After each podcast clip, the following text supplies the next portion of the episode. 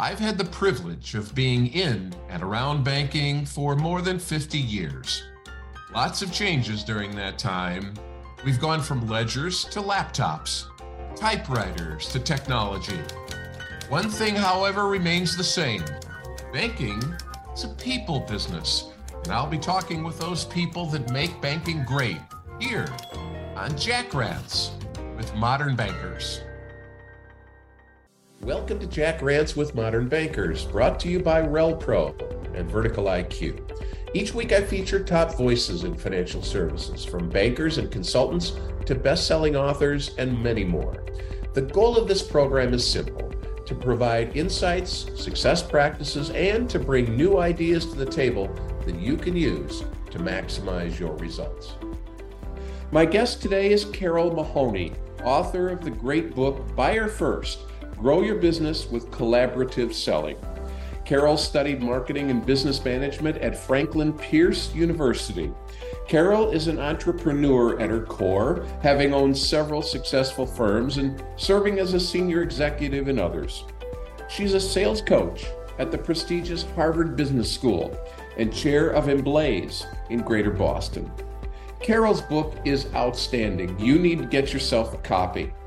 It's Carole Mahoney on Jack Rants with Modern Bankers. Here we go.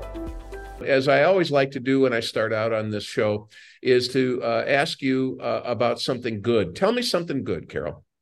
Something good. Um, uh, my birthday is in a couple of weeks, and normally when my birthday comes up, it's usually this de- depressing time of year. Like I live in southern Maine, all of the leaves have fallen. There's nothing pretty to look at. It's just cold and windy.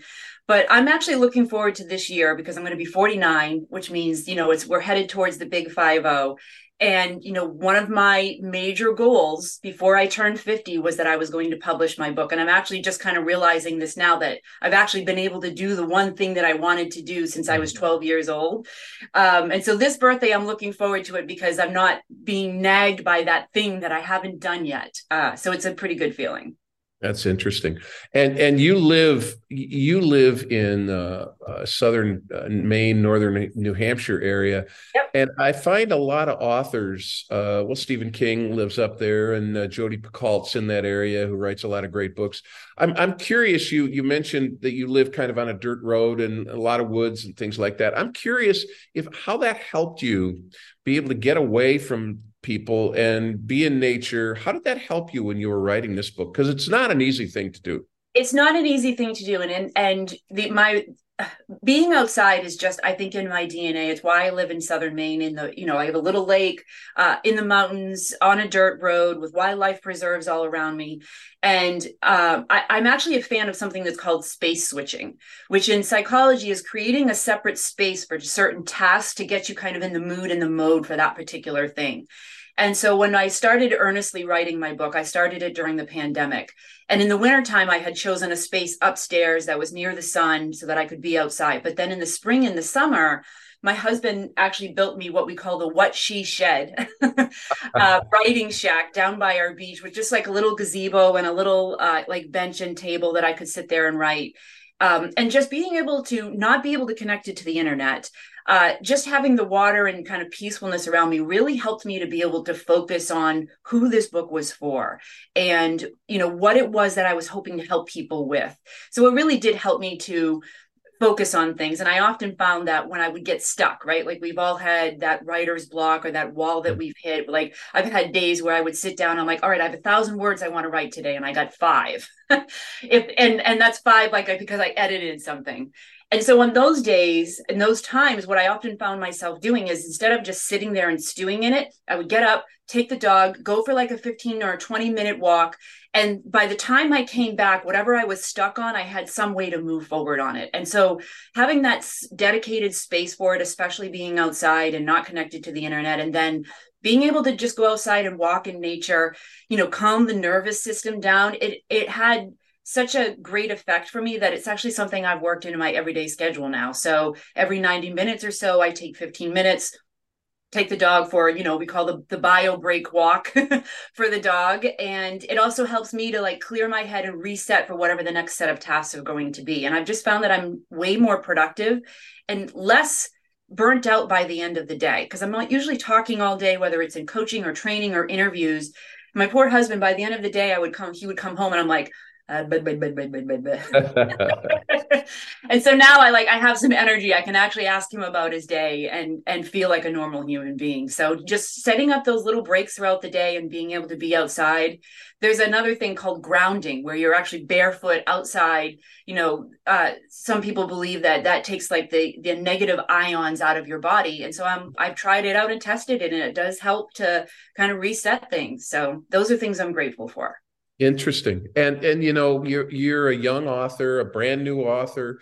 Uh, uh, you know, I've written a book a long time ago, bestseller, um, and um, you know every author does this a little bit different. I've heard, I've done interviewed a lot of best-selling authors on the show, Larry Levine, uh, Tom Morris, a great author, um, Phil Simon, who's written a number of books, and everybody does this a little bit different. I'm curious. You mentioned kind of the gazebo down by the lake, which is a beautiful setting. Yeah. Um, I'm curious. Do you do you write words? Do you use a computer? Some people say I do this for 15 minutes and then I quit. You mentioned a thousand words. What's the methodology? How did you go about doing this?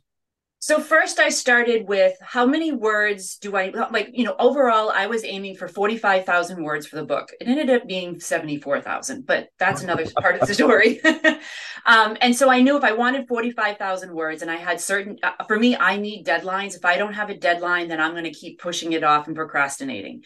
So having a deadline with my publisher and then with that deadline, I'm like, okay, so if I've got 90 days to finish this draft. I've got 30,000 words. That means X number of words that I need to be able to get out every day. And if I'm going to write five to six days a week, that means this many words per day on average. So it at least gave me a benchmark to know that I was on the right track. So that was number one. Number two was I actually uh, I've been trying to write this book for 12 years, stopped and started, you know, doubted and all of these other things. And so the way to combat that for me was actually joining a writing group, having a writing coach that kind of helped me get unstuck with those things and give me some perspective. But then also having every day, twice a day, 9 a.m. and 4 p.m., we had writing groups where we would all get together on Zoom and sit down and write. Um, shout out to AJ Harper in the Top Three Book Workshop because if it weren't for them, I wouldn't be standing here talking to you about this. Um, and so having a group of people that held me accountable, that also coached me through some of those harder spots was also a major part of my process and actually is still a part of my process. I still go to those writing sprints because I still have marketing copy that I need to write and other things and trainings and keynotes.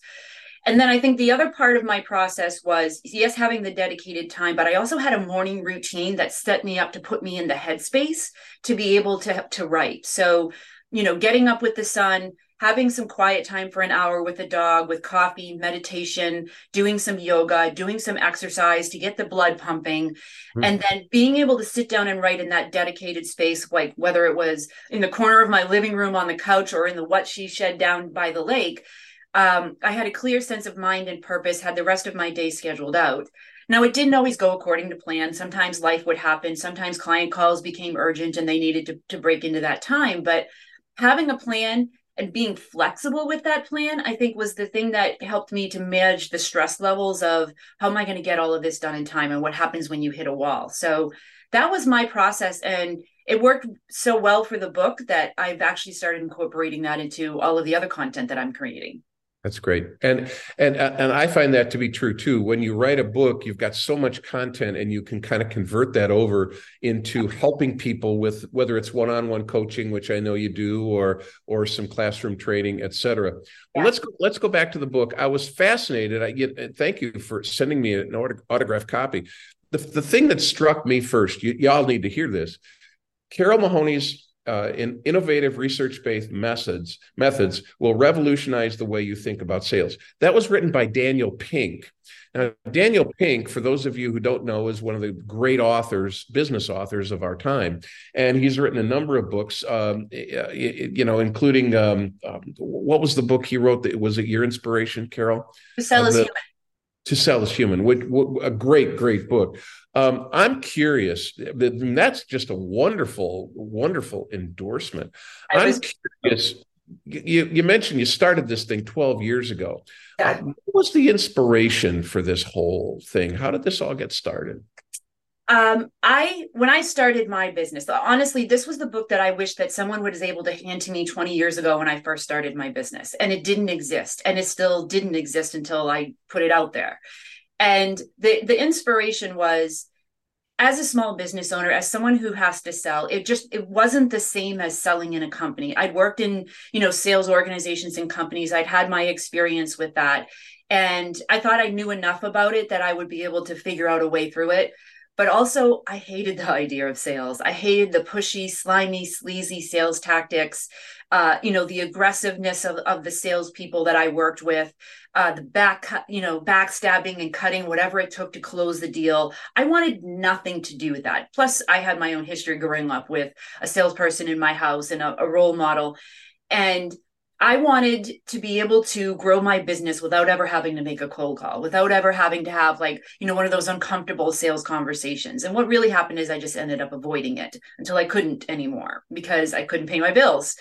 And I wanted to I wanted to understand why is it that all of the tips and all of the tricks and all of the hacks that we get in all of the books why doesn't work for me the way it seems to be working for everyone else? Everyone else seems to be doing great with these. Everybody's you know ranting and raving about these techniques and tactics. It doesn't seem to be working for me and I don't know what it is that I'm doing wrong what I didn't realize at the time is that it was my own beliefs about sales and mindsets towards the activities of sales that were getting in my way of either doing them at all or doing them in a way that was effective to build trust with buyers um, and didn't make me feel like that pushy, slimy, sleazy salesperson.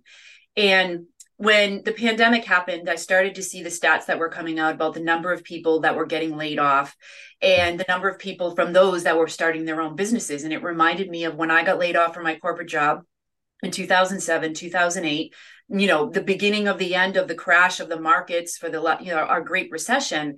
And i thought oh my gosh we're in the same place again you know 10 plus years later. And what's going to happen is the same thing that I went through is that all of these people after a year of trying to run their own business they're going to go okay do I have what it takes to do this or do I need to get a job?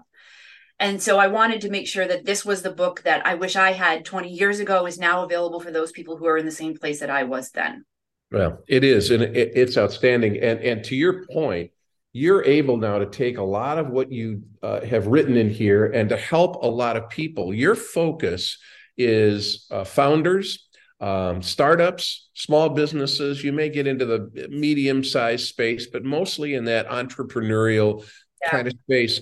And you're a canary in the coal mine for us in a lot of ways because everybody's looking forward and saying, well, what's going to happen going forward? What are you seeing with your small businesses, Carol? How are they doing? How are they feeling? Where do they see the next several months going? Um, a lot of the small businesses that I'm working with that are coming to me, some of the things that I'm hearing them say is, I've got five proposals out and I haven't heard a word from any of them. They're ghosting me. Things are taking so much longer.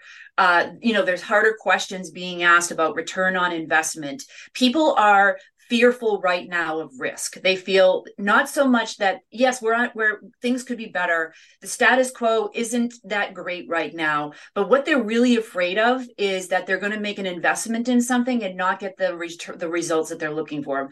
You know, for example, the other day I was talking with a small business owner who's thinking that he needs to hire his first salesperson because he's reached a point of growth that he can't grow anymore. He only has so much time in the day that he can do the selling. He also doesn't really enjoy doing the selling and he's tried to hire a salesperson before three times and it hasn't worked out. And so now he's like all right in order for me to grow the business i need to hire a salesperson but i've made that mistake three times before. And right now i'm just afraid of making the wrong choice. That's the thing that i'm hearing over and over again. I'm afraid of making the wrong choice because it hasn't worked out in the past. And the other thing i'm also hearing from them is every you know everybody lead generation is down. It's harder to get people's attention. And then if you do get their attention it's taking longer for those things to happen. Um, and for some of the clients that i have been working with the way that they've been able to get through that is having a better sales conversation where you know they're able to increase increase their close rate and their average order size because they're building that trust. They're they're seen as a collaborative partner with them.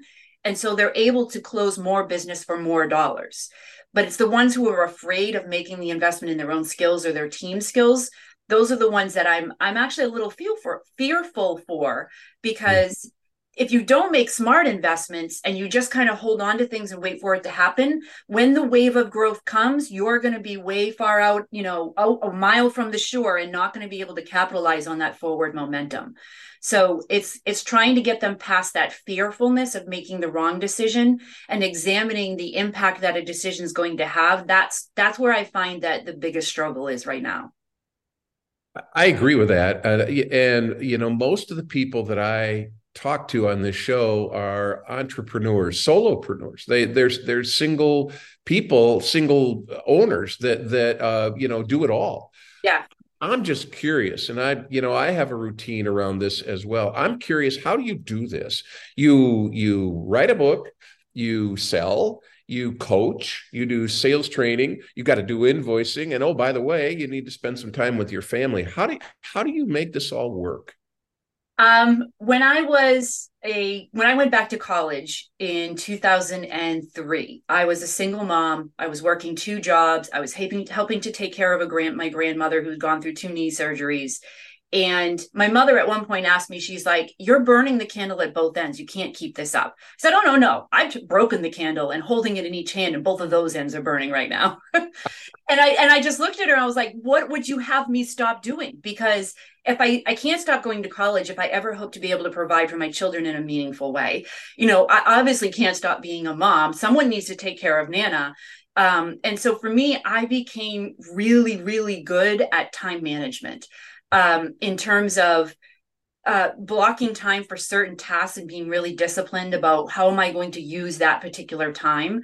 Um, being prepared for things in general, like, you know, simple things like the night before, picking out your clothes, making sure that everything's ready to go in the morning for the kids so that you're not running around and scrambled, kind of owning that morning routine so that the rest of the day is more productive.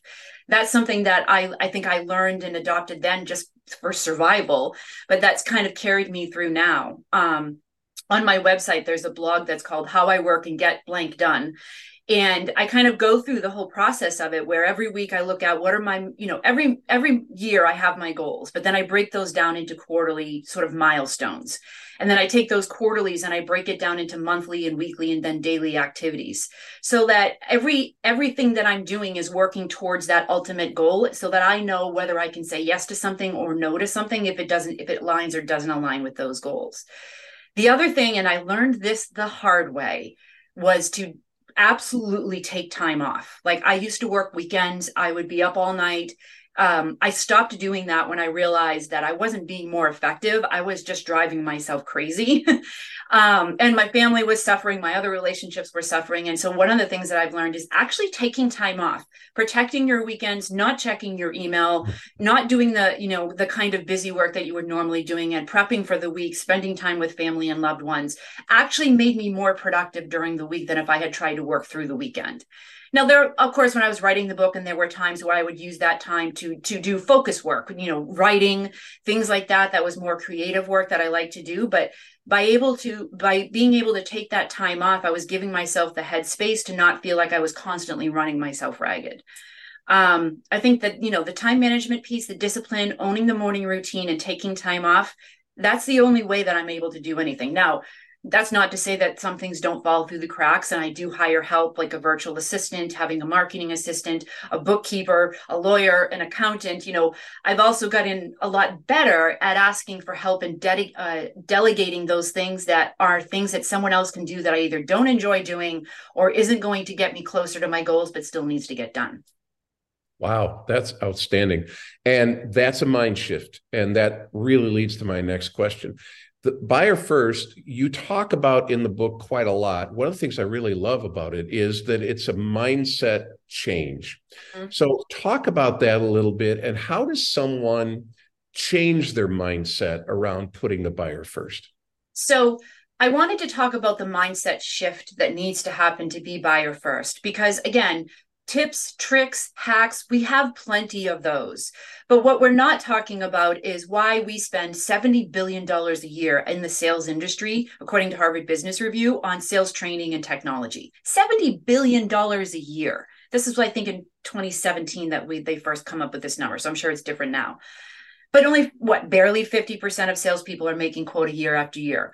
After five years, you know, the rate of small businesses failing is still way too high And so obviously the tips and the tricks and the activities are not the answer. And what I found was that it's actually how we're executing on those things, not just what we're doing, that is actually the thing that's making them ineffective. And in my work with coaching salespeople, Harvard Business, all of those other places, I kept coming up against this isn't this what a salesperson is supposed to do statement? You know aren't they supposed to you know give the value proposition the pitch and then ask for the business? If i ask too many questions don't they gonna are they gonna think that they i don't know what i'm talking about? How am i gonna make my number if i'm collaborative with my buyer? So it was like all of these beliefs that were getting in people's way of doing the things that they know that they should do and probably could do but in the moments that they were in a conversation with their buyer weren't doing were forgetting were chickening out or you know somehow rationalizing in their mind why it wasn't going to work. And to shift our mindsets to be buyer first, it was it's really all about our intent. And in sales, it's always been about what you do. I'm going to sell you on this. I'm going to persuade you. I'm going to motivate you or influence you or convince you that this is the right thing for you to do. And it was always about us, about what we wanted, about the solution that we wanted to sell, about what we thought. And when I started doing the research on you know what is it that buyers actually want today? Because that was the other question i kept hearing is you know it's kind of like that movie what women want. Uh, what what's going on in the head of our buyer? What are what do our buyers actually value? Because they're not responding to us anymore. They're ignoring our emails. They're ignoring our messaging. And so that's when i started digging into the psychology of it. And when i learned that Buyers want salespeople who can actively listen to them, who can ask collaborative questions that make them think differently about their problems. I'm like, okay, seems simple enough. But when your mindset is, I'm going to persuade you on this, I'm going to do this to you, it doesn't facilitate active listening and it doesn't facilitate asking questions to come up with collaborative solutions. And as I started digging into performance data on salespeople, one of the things that I found was that of the top salespeople, the thing that most of them had in common were certain mindsets. It wasn't skill sets, it was mindsets that allowed them to adapt to whatever changing environments were happening. And that's the one thing we see happening today rapid change. And so that's why I think mindsets are what we need to talk about in sales in order to shift the dynamic. The other thing was, as I was digging into the research, I came across two psychological theories one called the theory of reasoned action and plan, and the other of planned behavior how we think about a particular activity and what we think is normal will de- dictate how we do that particular thing or if we'll even do it at all. And so psychologists have known this for years, but for some reason in sales, we've never considered how we think becomes what we do, becomes the results that we get. Just fascinating. Well, you you've gone down this research path, and I want to talk to you about that. But one of the things I I like about this book is that you've really put your your own person into this book. You reveal some things into this in, in this book about your personal life that I I like, and I I commend you for that. You tell stories about when you're riding in the car with your children, um, and, and and a number of other things that I won't reveal because you got to buy this book to kind of kind of see it. But um, one of the things I do like, and you've talked about research, mm-hmm. is that um, this book is, as as Dan Pink says, based on research, which is great. What are some of the research studies that you looked at, and and what were some aha moments that you found when you looked at some of those studies? Well, and one that I just mentioned was the the theory of reason, action, and planned behavior. When I read Daniel Pink's book "To Sell as Human," and I've probably read it several times, I've listened to it. It's it kind of embedded in my brain and you know he talked about this the the negative perception that pervades around sales. Mm-hmm. and you know and he talked a little bit about why that happens. And the thing that was stuck in my mind was okay but i know we can change our mindsets. I know we can change people change their minds all the time. How do we change our mindsets around sales? What's involved with that? And then what would happen if we did and so I really wanted to dig into how do we start shifting our mindsets around sales so that we can relate better to our buyers and we can have better results without the pushy, slimy sleaziness. Um, so that was the first study. And then um, I started looking into objective management groups data where they have like 2.3 million data points on sales performance over the last 30 years across countries, across industries, the most comprehensive set of data. And as I started digging into some analysis on that, one of the questions that came up for me was in my coaching of sales managers was we've all heard the phrase as goes the manager so goes the team. And I thought, okay, we see that we know that it's true from observation but why is that happening like how is what is the dynamic between manager and salesperson that's causing this to happen and when I dug into the data, what I found was that when managers had certain beliefs and mindsets about sales, they were more likely to pass it on to their team. So if they had negative beliefs and mindsets around sales, they were 355% more likely to pass that on to their team because their teams had the same mindsets and beliefs. And this was the thing that was interesting though, is that when they had positive beliefs around sales, about the beliefs of sales. Their team was a thousand percent more likely to have positive beliefs. And of course, they outperformed those that didn't by a huge margin. And that was a big aha moment for me. One, because there was so few managers that had that, but the impact of a different mindset on their team's performance was a thousand percent. I thought, okay, there's, there's something more in all of this. And then I started digging into all right, so that's how we can help salespeople to change their mindsets. But what are the mindsets that are most important for us to change to put our buyers front and center? Because the other thing I kept finding with the coaching I was doing with salespeople was they were always making it all about them. You know, their mm-hmm. quota, the end of the month, their products, their services, all of their messaging was me, we, I, our, talking all about themselves. And then, you know, wondering why nobody was interested in talking to them. And I kept repeating, it's not about you. They don't care what you think. They don't care what you want. They care what they think, what they want. And so then I started digging into the, some of the psychology around that. And I came across LinkedIn's, this is actually kind of the inspiration for the title of the book. LinkedIn did a survey in 2021 and 2020 um, called Buyer First. And they surveyed um, B2B buyers and asked, what's the number one trait that you value most in salespeople? The number one trait was active listening. They asked that same question of hiring managers, and the number one trait that they looked for was not active listening. Actually, that was the last trait that hiring managers looked for. And I'm like, okay, there's a big discrepancy there. And so then I started saying, okay, if active listening is one of the traits that people value most in salespeople, what's getting in the way of that?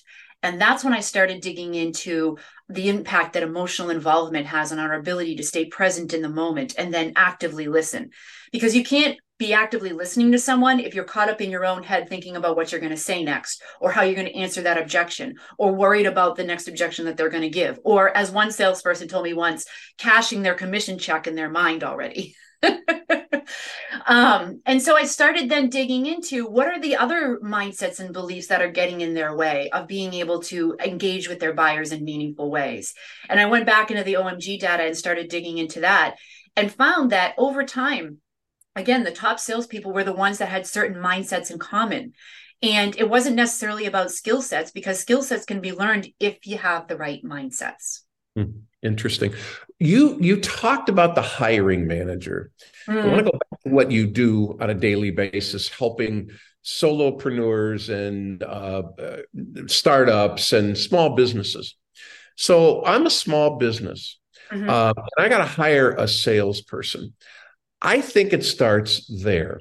Yeah. I have a phrase that I like to, to say that I learned from a great banker in North Carolina. He said, You can teach a turkey to climb a tree, but it's better to hire a squirrel. And I too often what happens, it's true. Uh, yes. Uh, what happens is we hire someone that's fogging a mirror because we look at their resume and we see all the kind of stuff that they've sold, but we don't know how.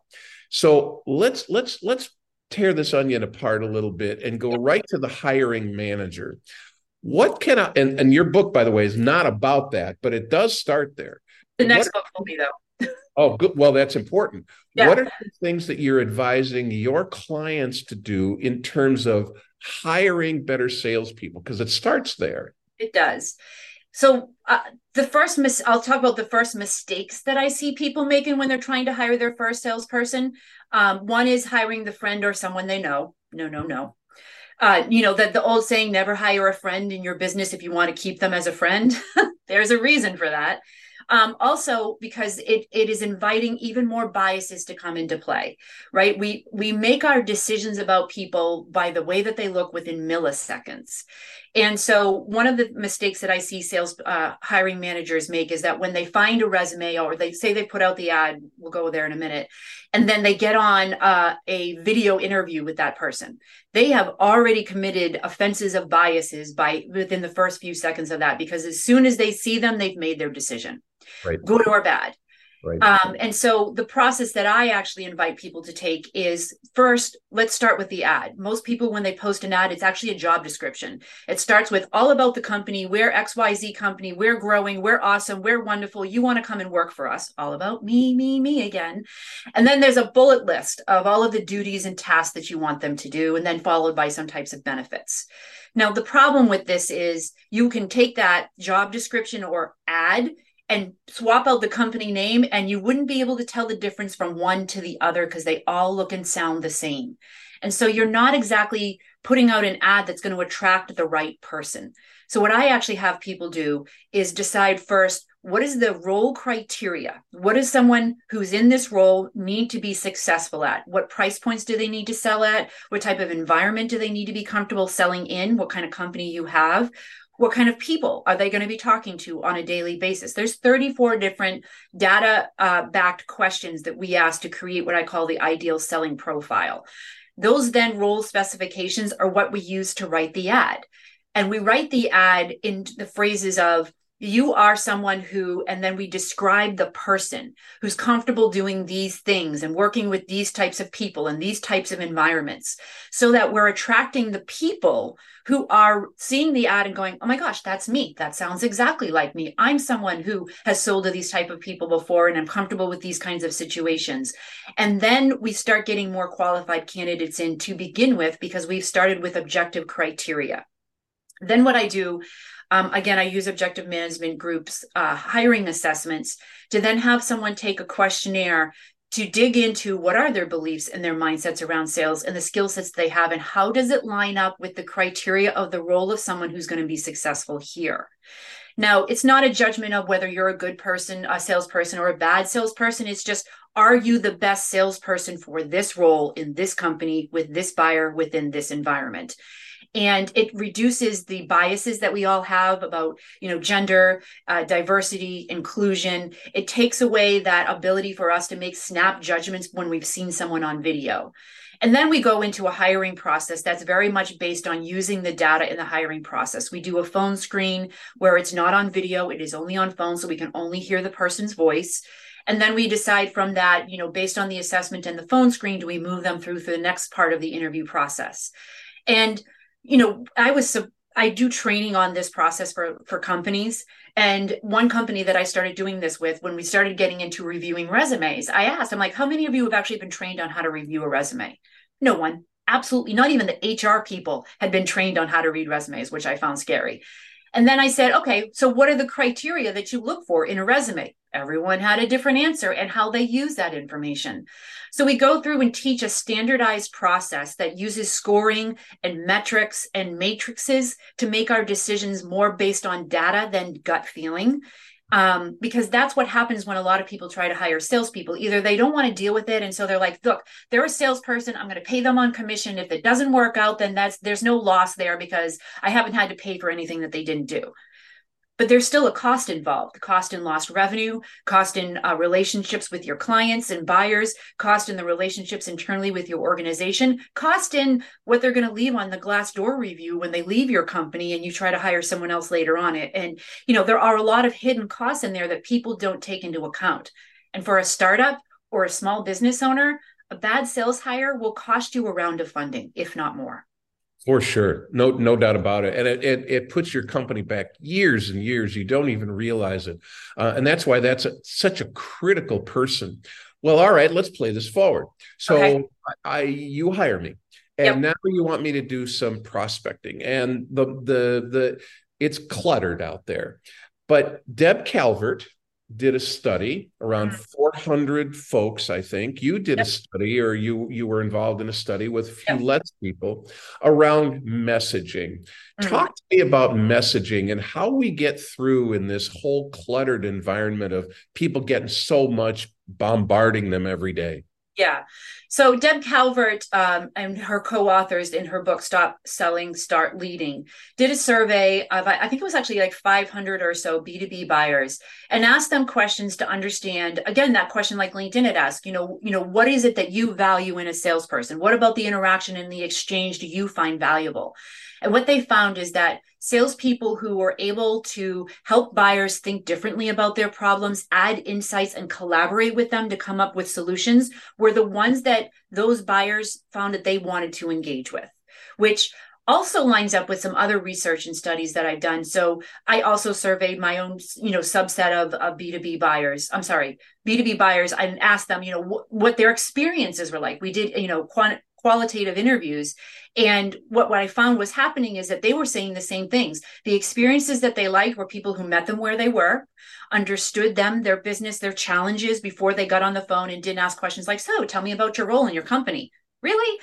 Um, and then also people who asked them questions that got them to think differently had that they hadn't considered these things before when they had done their research about the problem and collaborated with them. You know met them where they were found different solutions to help them with their unique situation.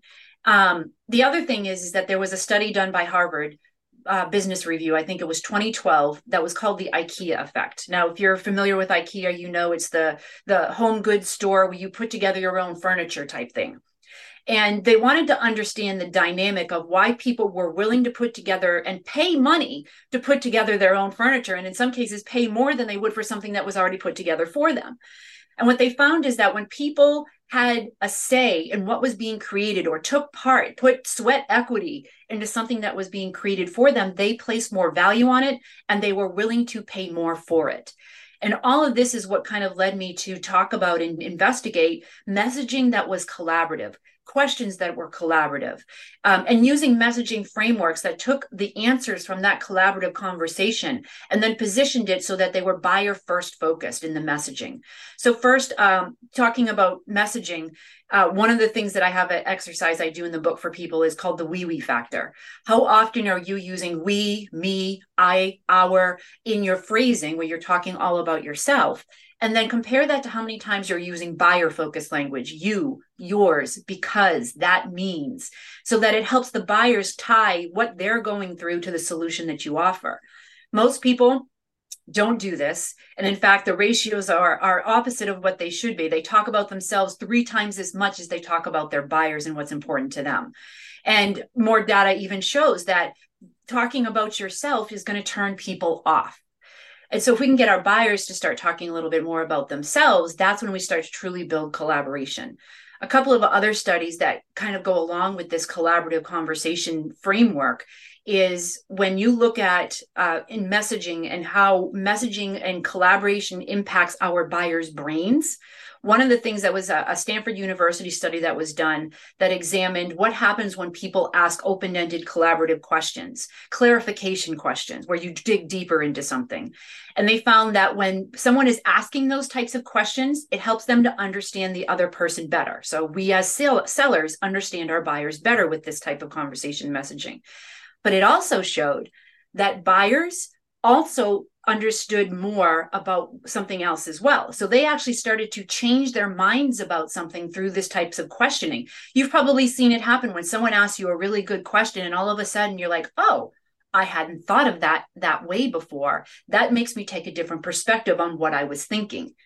In addition to that, Harvard also did a uh, um, fMRI study, so a magnetic imaging resonance image of our brains, and found that when people were answering these types of clarification questions, it lit up the part of their brain where dopamine was released, which is also the same part in our brains where we build trusted bond and relationships. So by asking collaborative, open-ended, buyer-focused types of questions, we are actually not only helping buyers to see things differently, we are building trust with them. And so, looking at your language first to audit it is how much am I talking about me and myself and my company and my solution versus how much am I talking about them, both in conversations and in written messages. But then also looking at so many of us ask questions and it's a yes or a no and it either it only allows us to go down one path or another path. Now there's different types of questions for different types of scenarios. But when you're first talking with your buyers to understand their situation their challenges how they see it the impact that it has those open-ended questions are the things that are going to help you to understand them better and vice versa. So it's it's amazing how powerful these things are but it's also amazing how quickly or easily people don't do them all because of the mindsets that get in their way. That's right. And and you've got several examples very specific examples around messaging that i really liked here. Let's take let's take this down another level and we've got a couple of more minutes here but um, so i want to hire a great salesperson. Okay i do. Uh, i want to help them with messaging. Okay i do that. Now i'm a business owner and my role is to be a visionary and do the books and you know make sure everything is done and maybe do some selling myself whatever i haven't been taught to be a coach yeah. i find that coaching in banking is still abysmal uh, mm-hmm. even after the billions of dollars we've spent on uh, on sales leadership training, uh, oh, I don't have time, or you know, well, they'll we hire adults. We've heard this all.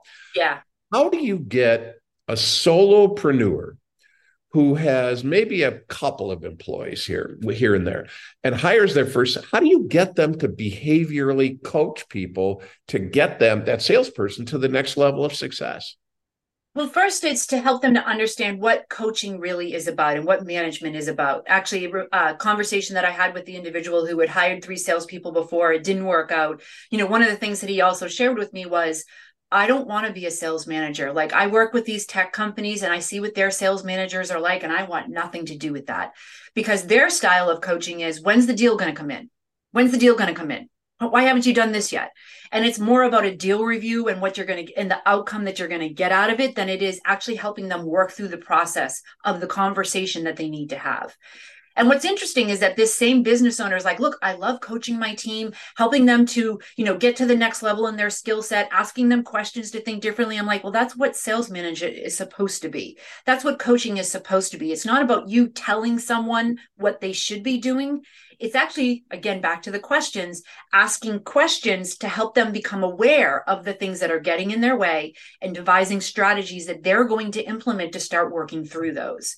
It's in the questions that you ask as a coach that makes you a good coach not in the things that you tell them to do. There's a different dynamic there and there's a mindset shift that needs to happen with coaching as well where if for example if you're a business owner and in your mind you can't let a single deal get lost you everything that has to that comes in needs to be won now if you go into your coaching with that mindset then you're going to become that typical sales manager when's it going to close? Why haven't you done this yet? You know this should have closed yesterday.